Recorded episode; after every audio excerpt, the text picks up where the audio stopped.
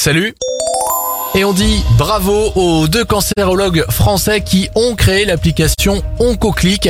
Elle permet aux médecins de trouver des essais cliniques adaptés à leurs patients atteints d'un cancer beaucoup plus rapidement et plus facilement. Bonne nouvelle pour la France, l'Indonésie a commandé la semaine dernière 42 rafales à notre pays, un contrat de 8,1 millions de dollars. On termine avec ce véritable miracle. La semaine dernière, dans les Hauts-de-Seine, un voyageur malvoyant est tombé sur les voies juste avant le passage du RER.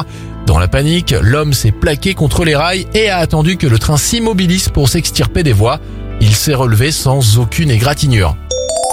C'était votre journal des bonnes nouvelles. Vous pouvez le retrouver maintenant en replay sur notre site internet et notre application Radioscoop.